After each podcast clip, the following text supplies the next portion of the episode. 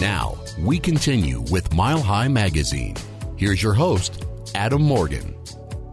The founding and launch of the Ms. Foundation in the mid-1970s and similar efforts in other communities inspired a group of women of diverse backgrounds in Colorado in 1985 to also create a place to support the economic security for women statewide by opening the doors of opportunity for them.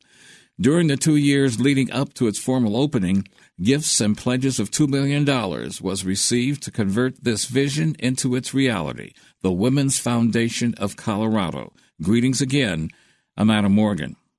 The foundation indicates creating opportunities for women with access to affordable child care, livable wages, education, equal pay, and job training leads to stronger families, communities, and economics for a more prosperous Colorado. On this edition, how the Women's Foundation of Colorado continues leading the march for the advancement of women as we share a few moments with its current president and CEO, Ms. Lauren Castile. It really is an exciting time. And when I took this position in 2015, I had not anticipated the way that energy would continue to build and grow the way it has over the past 4.5 years on many levels. Just the interest and engagement of women, new voices coming into not only public office, but around the country, leading organizations, writing, whatever it may be, that women are stepping up and stepping out, and also in partnership with men. We have to acknowledge that there are men who love us. Yes, okay.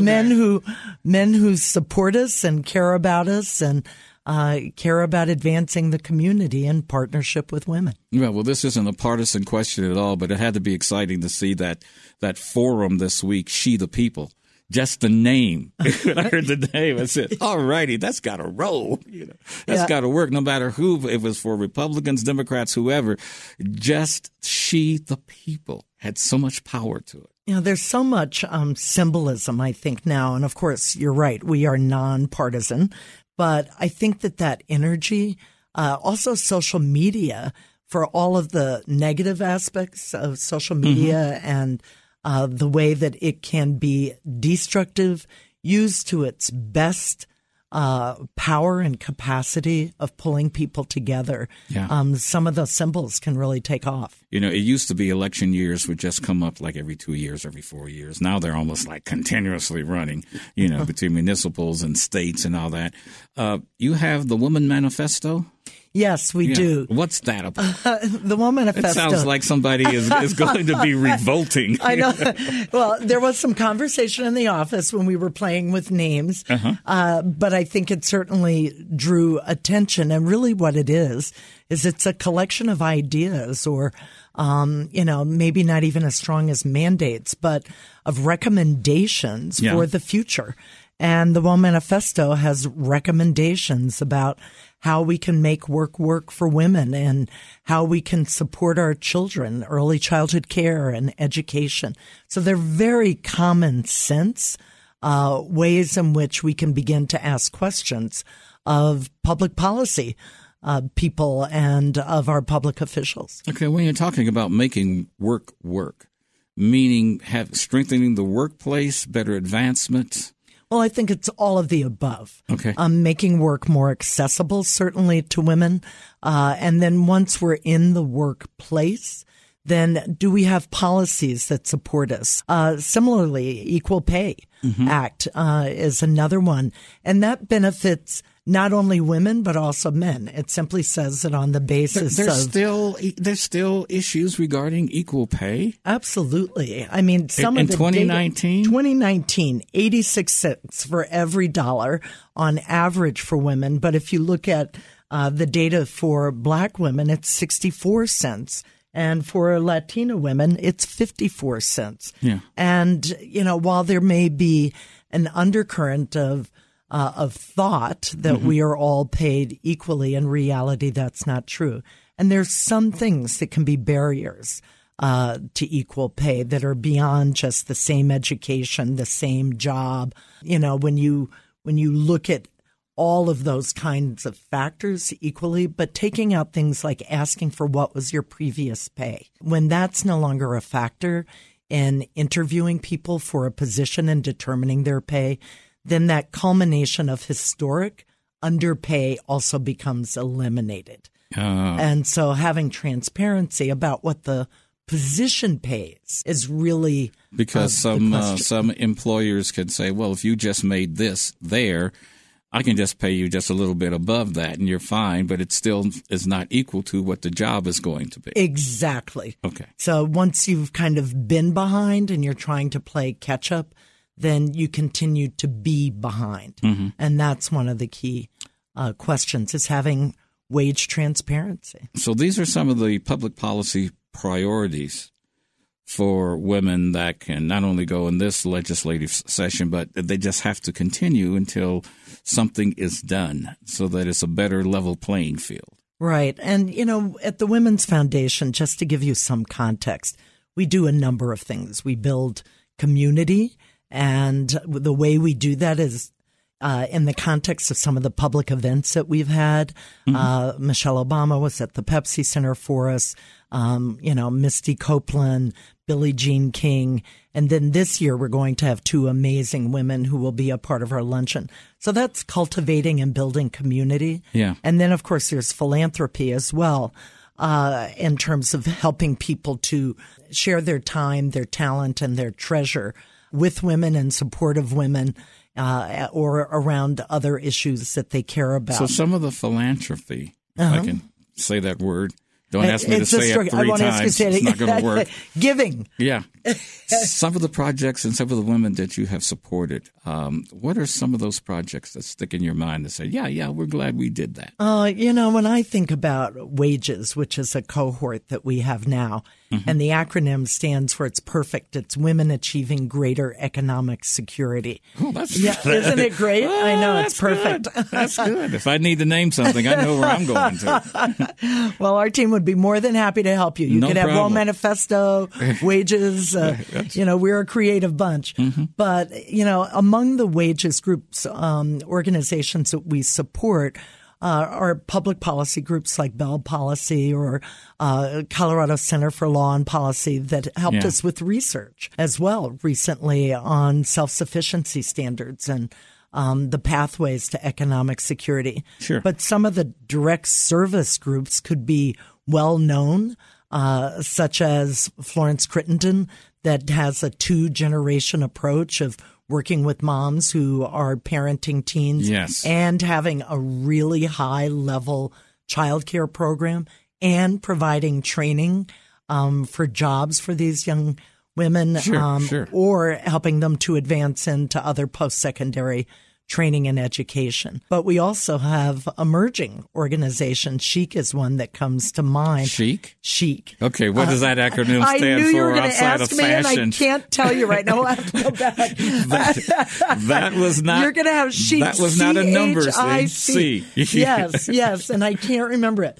But they're working in Northeast Denver with young women who have had challenges in their lives from a variety of circumstances that may have occurred, and they're moving them into the construction industry. Really? So there's one woman, Frazier, has achieved one of the top rankings in welding and has now moved from a minimum wage position to one making in the mid-20s an hour. She's welding. She's welding. Doing okay. She's doing well, and it also means that she's able to care for her mom, who has some health issues. So the implications for generations, both children and those of us who are moving into different phases of our lives, are great. When women are stronger, when women are thriving, when they can contribute economically, they buy homes. They're a part of the consumer industry. They help to fuel the economy. Yeah. And then the entire state thrives as well. The thing about it, and giving the story about the lady who's doing the welding, that sets up STEM. I've always said, where do young girls who have their futures ahead of them, and when they're playing with boys, they can climb a tree with anybody. Exactly. But someplace between 10 and 12, they go, oh, I'm a woman now. I can't do this. And that's society. Do we have to change society in order for more young girls to say, yeah, I can be an astronaut. Yeah, I can do this. Exactly. Exactly. You know, and I know for myself, I'm 65, and when I think back to the options that I considered for myself as a small child, as you mentioned, you know, an astronaut, I remember meeting Mae Jemison at one point and, you know, wanting to cry. I felt so filled with the sense of possibility that she represents as an African-American astronaut. And she was relatively young at the time that she began that career path. So younger girls now should have wide-eyed ambition from the time they get in the third grade, you know? Absolutely. You know, and it's not about, you know, I think sometimes people feel as though it's competing with men in some negative sense. It's about fulfilling dreams and potential. It's about not just having a dream, of freedom of possibility, but living that dream of freedom and possibility. Sure. And don't we all want that for our daughters, for our sons, for our nieces, or for our granddaughters as well? Yeah, that is true. And as you say about society doing stuff, I remember my great-grandmother telling me when I was graduating from high school that you're 17 now. If you don't settle down and get married, no woman's going to want you when you're 20. And I said, well, Granny, I'll take my chances. You know, and with women, you know, it's the same thing, not the same thing, but similar. If you take this kind of job, no guy is going to want to spend time with you. And that anti-competitive thing. And I think that has changed dramatically. Changing now, right? I think that is when I think about my daughter and what she has been able to do and how she found a spark of passion and we're talking about your daughter, art. The artist. My daughter, the artist, yes, Jordan Castillo, who currently has a show at the Denver Art Museum running through, I think, August. Yes, that's correct. And I remember pushing her on one hand because she showed artistic talent and capabilities to go to liberal arts school for college because I wanted to make sure she could research and, you know, read and write and arithmetic and all that good stuff at a college level. But she came back to me ultimately and said, this is where my passion and my gift lies. And it was not up to me or her father to stand in the way of that. We had to let her fly. Yeah. And that's what every human being really wants. And women are now flying. But aren't some literally parents and figuratively afraid of that? Aren't some parents afraid to let their little girls fly? Well, you know, I think... Are they overprotective? And they're listening to you now saying, oh, no, if I do that, you know, something crazy is going to happen if I let her go out and be a scientist now. Yeah, because she could become Mae Jemison. Yeah. Gee, that would be too bad, wouldn't it? Who's also a doctor and a talented musician and... similarly, I believe she may have gone to Juilliard. And United Launch Alliance is not too far up the road from here. You know, exactly. Worse things could happen. Yes. There is no question about that. But I think that perhaps one area of concern that I've heard from men recently, and we have a program called Dads for Daughters. It's a giving vehicle. And really it's men, whether it's coaches or uncles or grandfathers or friends who care about women. But I hear from them frequently a concern about sexual assault or harassment in the workplace since the awareness of the Me Too movement has really evolved and wanting to keep young women safe, their daughters or their loved ones safe. And I think for all of the bad actors that we may hear about, literary producers or whatever that we may hear about in the news, that there are more men who, in fact, want to do and are doing the right thing to care for women. Yeah. And they're now stepping up. And that's important. We need men and as allies and as partners. And we all need to support each other from a variety of perspectives. Ms. Lauren Castile, the president of the Women's Foundation of Colorado, is our guest on this edition. You are invited to contribute and share in the work of the foundation. How to connect and get started is online at wfco.org. We'll continue our conversation with Lauren Castile on our next edition. I'm Adam Morgan. Do keep in touch, stay on your game, and we thank you for sharing a few moments of your weekend with us. You have been listening to Mile High Magazine, a look at the issues and people shaping Colorado, presented by the Public Affairs Department of Bonneville, Denver.